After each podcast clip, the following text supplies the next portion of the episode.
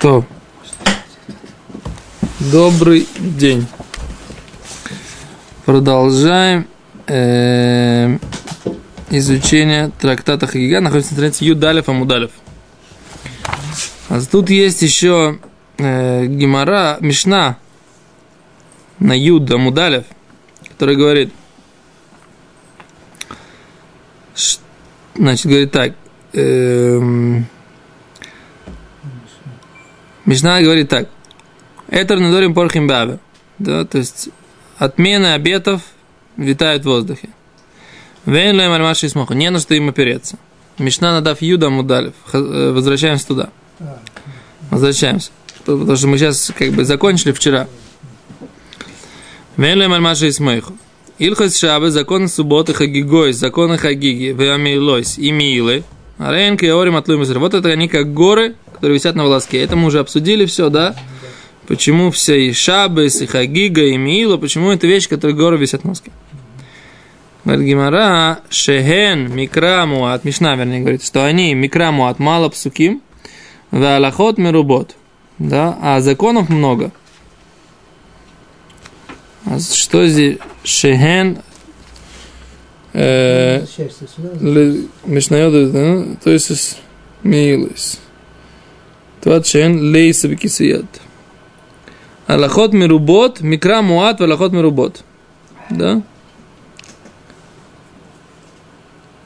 Много, мало псуким, много законов. А дальше Мишна надав юд амудальф. Юд, юд амудальф. Э, Адиним, имущественные законы, вааводот – и служение в храме, веатаарот, чистоты, отмет, нечистоты, веарайот и запрещенных связей, если мальмаши смех, у них есть на что опереться. Тура достаточно подробно это обсуждает. Вехен, хен, гуфей тура. И они есть, они, они есть тело Торы. А, сейчас посмотрим, что, что имеется в виду и те, и те, или не те, или не те, посмотрим. А с Гимаран начинает обсуждать на Юдалев Амудалев, да? Гимаран начинает обсуждать Микра Муат, Веалахот мирубот. Да, да. Много, мало посуков, мало упоминали в Торе. Веалахот мирубот. А законов много. С Гимара приводит Брайту, который говорит, а Тана, учили у Брайте, негаим веоалот. Законы негаим веогалот и огалот. Микрамуат, они мало псуким, то есть мало стихов вторых, Валахот мирубот. А законов много. Что такое нагаим? Нагаим – это пятна. Да? Что такое уалот? Это шатры. Что значит за пятна и шатры? Мы говорим... Уалот здесь стоит как женское, да? Да. Уалот... Обычно мы говорим уалим, да? Уалей, Яков, валим. Ну, может быть, да. В этом самом. Мишнайот называется уалот. Ахсав. Азнагаим – это Пятна на теле, которые бывают на теле, на доме, на одежде. Э, да. А это негаим, то есть пятна, которые, как не, неправильно называть, это проказы, то есть пятна какой-то неизвестной современности болезни, да, которые белого цвета, которые э, делают человека, дом, э, одежду нечистым. Есть как бы в главе Вайкра, в книгах, в книге Вайкра, в главе Тазре, в главе Мицойра есть подробное, на самом деле, объяснение достаточно этих законов. А поэтому Гимара задает вопрос. Негаим микра муат.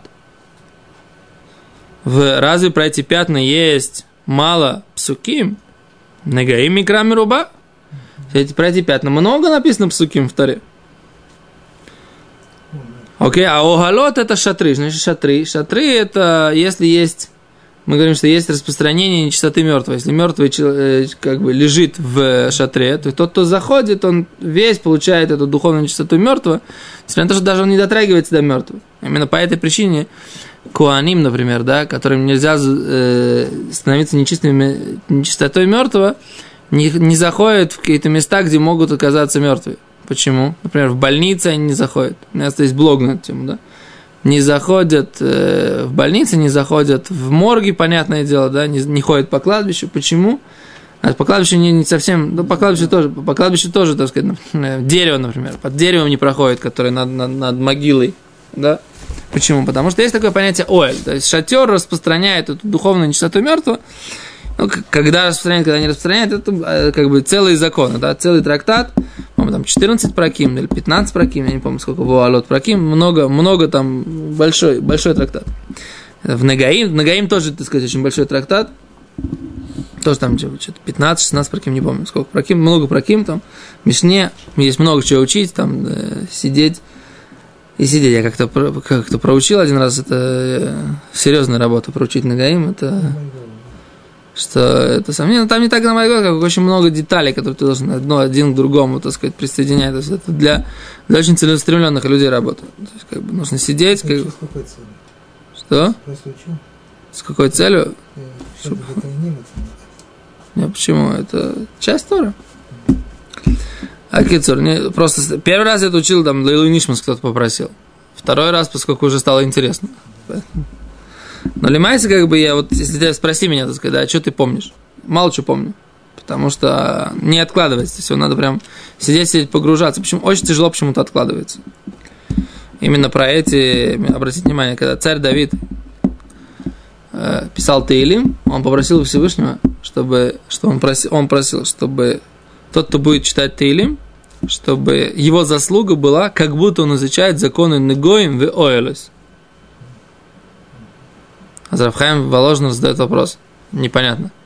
А что, почему именно эти законы? Человек, который читает Тейлим, вроде бы его там, он прикрепляется ко Всевышнему намного больше, так у него двейкут, он читает Тейлим, а здесь какие-то очень технические законы, он там учит, там, это так работает, это так работает, эти пятна так выглядят, так выглядят, так, так и так. Что, почему? А Рафхайм из этого делает такой большой, очень серьезный вывод, что человек, который изучает законы Торы, и при этом у него нет нет вроде бы, вроде бы у него нет сейчас ощущения такое, что он прикреплен ко Всевышнему, у него нет какого-то восторга на эту тему, но он сидит и глубоко изучает законы Торы, он на самом деле однозначно, абсолютно прикреплен ко Всевышнему. Он в этот момент э, соединяется с, с Торой. О, а получается, что Давид Амелах просил, дай Бог, да, Всевышний дай такое, чтобы когда ты, человек будет читать это, чтобы он мог дойти до этого уровня, человек, который изучает Тору даже в технических вопросах. Очевидно, что когда человек изучает Тору, и он там в нее входит, и в нее горит, это больше, чем что-либо другое, чем любое другое служение. Он в этот момент погружается, получает удовольствие от Всевышнего, получает удовольствие от его разума, получает удовольствие от его мудрости, да, изучая Тору. Это как бы пшита, говорит Рафхай. Говорит, что даже, так сказать, как бы изучая законы, которых иногда сложно, то, что называется, соединиться с этим, все равно, так сказать, дай Бог, чтобы ты Таилим были на уровне хотя бы таких законов, получается, да? То есть Рабхайм, Рабхайм чем говорит, что не факт, что Всевышний ответил на эту молитву царя Давида. Поэтому Рабхайм, то он все время гнет в ту сторону, что не нужно, он же, он же с чем спорит? Он спорит с идеей о том, что для того, чтобы учиться, нужно сначала дойти до двойкута, а потом начать учиться. Okay? Это такая идея, с которой спорит Рабхайм, Ханевский, э, Рабхайм Воложный. Он говорит, что не нужно никакого двойкута, нужна как бы чистота сердца, помыслов до этого, но потом, так сказать, в середине человек изучает, и если он изучает ради знания Торы, то это и есть тот двойкут, тот, тот прикрепление ко Всевышнему, которое должно быть. Вот. Это он как раз говорит на примере вот этих вот законов. А говорит Гимара, что говорит, негоем микра муат, негоем микра руба, что когда про эти пятна, есть много в Торе, там целые две главы, так сказать, про, про, про это написано, да, в главе Тазрема. Маш очень много деталей, такое, такое пятно, бахерет, да, адамдомет, э, сеет, все разные цвета, цвет белый, такой цвет белый секой, да, белый похожий на шерсть, белый похожий... Прошла, не прошла, да. покраснела, да, побелела. Покраснела, да, побелела, распространилась, да, расширилась, так сказать, да, письон, э, да. после, не, не, как это, она распространилась, э, закрыли на 7 дней, так сказать, после этого распространилась, по, до этого, перед этим, когда, да, все эти детали, все уже написано в Торе, да, так что это называется микрамы муат, это микрамы руба. Омар Рав Папа. Сказал Рав Папа. Хахикомар. Вот что имеется в виду. Негоем микрам руба. Негоем это микрам руба. Много в Торе написано. Валахот муатот. Но много, мало алохи. А галот. шатры, микрамуат, мало написано в Торе, да? Валахот миработ, много законов. Майнов камен, какая нам разница? Ими сапкалиха милта бенегоем, а бекрой. Если ты сомневаешься в каких-то вопросах, которые тебя касаются этих пятен на теле, или на одежде, или на батим, на доме, а бекрой, смотри в стихах Тары. Вимисапка леха милта бохалот, а бематнитин. Но если ты сомневаешься в каких-то вопросах, связанных с законами шатров, тогда нужно изучать Мишну. В Торе тебе не поможет прояснить этот вопрос, потому что Тора, в Торе это очень мало написано. Понятно? А тут он говорит, что, так сказать, да? Что? Окей. А говорит Гимара дальше. Эм, говорит Гимара дальше. Диним. Теперь диним. Имущественные законы. Да? Все, что касается диним. Законы, да? Просто, просто законы. Диним. Говорит Михтов ктива, значит, написано в Торе. Что ты говоришь, что, так сказать, там э, микра? Мало написано в Торе. Как написано в Мишне? Дини, вавуирис, ватуирис, ватмейс, варайс, если мальмаши смойх, есть на что стоят. Вехен гуфей Тора, и они есть э, как бы тело Торы. Что имеется в виду? Говорит, Михтов лони, дини. Михтов ксиван, говорит Гимара, они же написаны в Торе. Ну и что? Значит, не это говорит, говорит Раш, смотрите. Мифурашим ефею, матнитин ктани ешлем смиха машма шейну мифурашим. Он говорит, написано в Торе, что есть у них на что опереться, диним. Да, имущественных законов. Раши говорит. Но как, не просто именно есть они достаточно подробно описаны в Торе. В главе Мишпатим, да, многие имущественные законы прописаны. Да? А почему это называется, что есть если мальмаши и смех, есть на что опереться? Даже больше они прописаны, многие законы прописаны, да, в даже прямым текстом. Почему это называется э, если мальмаши, не есть на что опереться? Говорит, говорят, ло лекедереби. Это на самом деле нужно для законов, и речь идет про, про законы, которые говорил Раби, Юда на Сидетане, учили в брате. Раби Умер, Раби говорит, нефиш тахат нефиш. Да, в Торе написано, как написано в Торе, нефиш тахас нефиш. Душу за душу. А? Как мусульмане делают? Руку отрубают, правильно? Своровал, написано, да, отрубают руку. Почему? Потому что написано, что если, э, в Таре, правда, у нас написано, если женщина опозорила какого-то мужчину, отрубают ей руку, выкацутает копа, да, отрубит ей руку. Гимара в трактате Бабкам говорит, мамон, деньги должна заплатить за руку. Стоимость руки должна заплатить. Но отрубать руку нет такого. В еврейском понятии нет понятия отрубить руку, выбить глаз, да. Айн тахат тайн, шен тахат шен. Нет такого, да. А в Торе написано. Я помню, когда я был Э, в четвертом классе, э, это как раз, как раз примерно 90-й год, Маша Казе, да? Нет, 90-й год. Что такое, короче, да? Четвертый класс. Сколько мне было? Да, примерно 90-й год. Китсер. Не, может, попозже. Ну, не важно, пораньше чуть-чуть. У меня была учительница литературы. Она тогда увлеклась, начинала, начала, начала увлекаться, или в какое-то время начала увлекать христи... увлекаться христианством. И она как бы мне, ребенку, на уроке говорит, вот, говорит, у вас, да, имея в виду евреев, у вас есть око за око, зуб за зуб. А у нас, да, есть религия как бы милосердная. Да, вот ударили по одной щеке, поставь другую. Ну, я, так сказать, как бы недолго думая, так сказать, я, честно говоря, от нее первый раз услышал, что у нас есть такой, такой закон, да? Но поскольку я, так сказать, как бы был воспитан на Саратской улице, то мне очень понравилась, так сказать, эта идея, так сказать, да? Что за то, что, так сказать, как бы тебе дали в зуб, выбей ему тоже зуб. Это было очень по-пацански. Вот. И я, так сказать, как бы сказал, да, это правильно. Да, я сказал, что, а что, как бы, это, это, это у вас правильная религия какая-то, сказать. Нет в этом никакой логики, так сказать. Если будешь поставлять еще какой-то, в конце концов тебе физиономию разобьют, как бы. Так я, так сказать, что-то такое подобное ответил, сказал, что как бы я, мол, за еврейский подход. То, конечно, сейчас я, так сказать, сомневаюсь так сказать, в ее педагогических способностях этой учительницы, да. Но про мертвых либо хорошо бы, либо ничего, да. Но что? Но что на самом деле в Торе написано? Тора не говорит, что нужно выбивать глаз или выбивать ухо, да, или отрывать, или отрубать руку. Тора это не говорит. А что Тора говорит? Тора говорит, вот как здесь написано. Нефеш тахас нефеш, мамон, душу за душу, нужно деньги платить. А где там написано, кстати? Что? Мамон. А где написано? Там, по-моему, сравнением идет. Секунду, у нас есть масорет. То, что он говорит, а что это масорет? Мамон. Говорит Гимара, а там умер, мамон, ты говоришь деньги. Ой, ну, а может нет? Эло нефиш мамаш, может душу все-таки надо забрать. Немраны тинали мата, немраны тинали мала. Написано понятие дать раньше, и написано дать, давать наверху. Маля аран мамон, как там давать имеется в виду имущество, а в кануму также и здесь. Что имеется в виду давать, да? Венатата нефиш Дашь ты душу за душу, да? И в другом месте написано тоже дашь, имеется в виду деньги. Так мы учим это из гзера шава, да?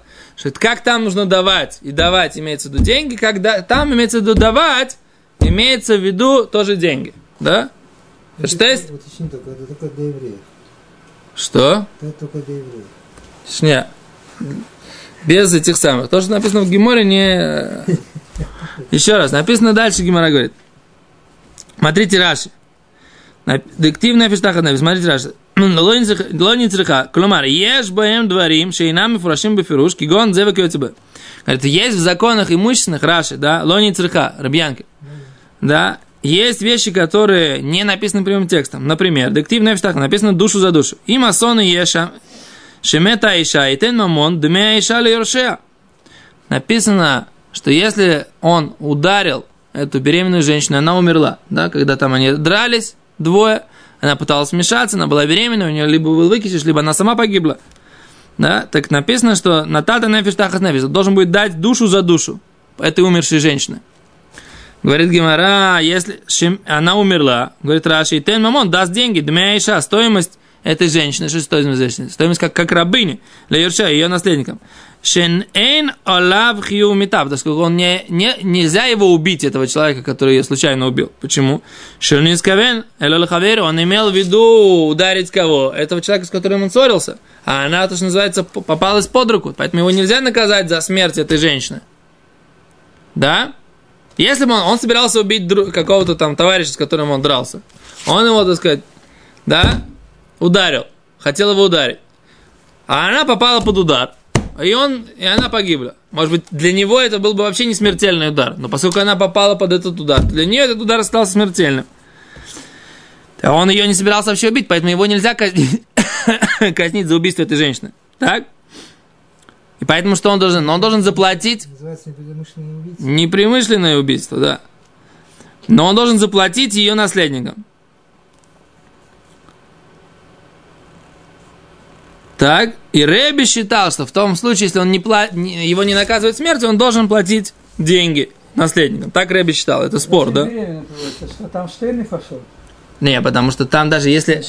Там приводится, что если у нее был выкидыш, А, то тогда платят только за выкидыш мужу, да?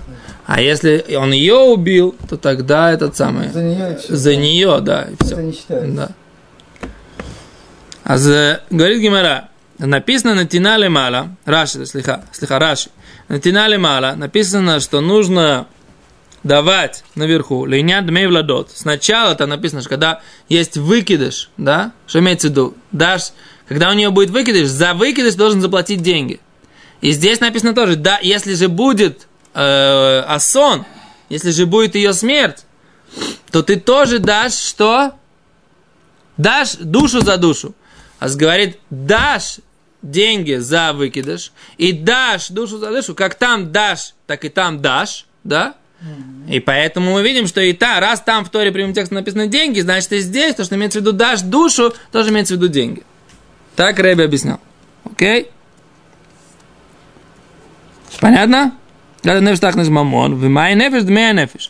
А что такое нефиш? Это деньги за душу. Вы слышите? Да? Раши так объясняет. Теперь я вам скажу то, что я слышал от своих, от своих, от своих учителей. Важный момент. Да? Почему Тора, если Тора говорит, что это деньги нужно платить, почему Тора не написал это прямым текстом?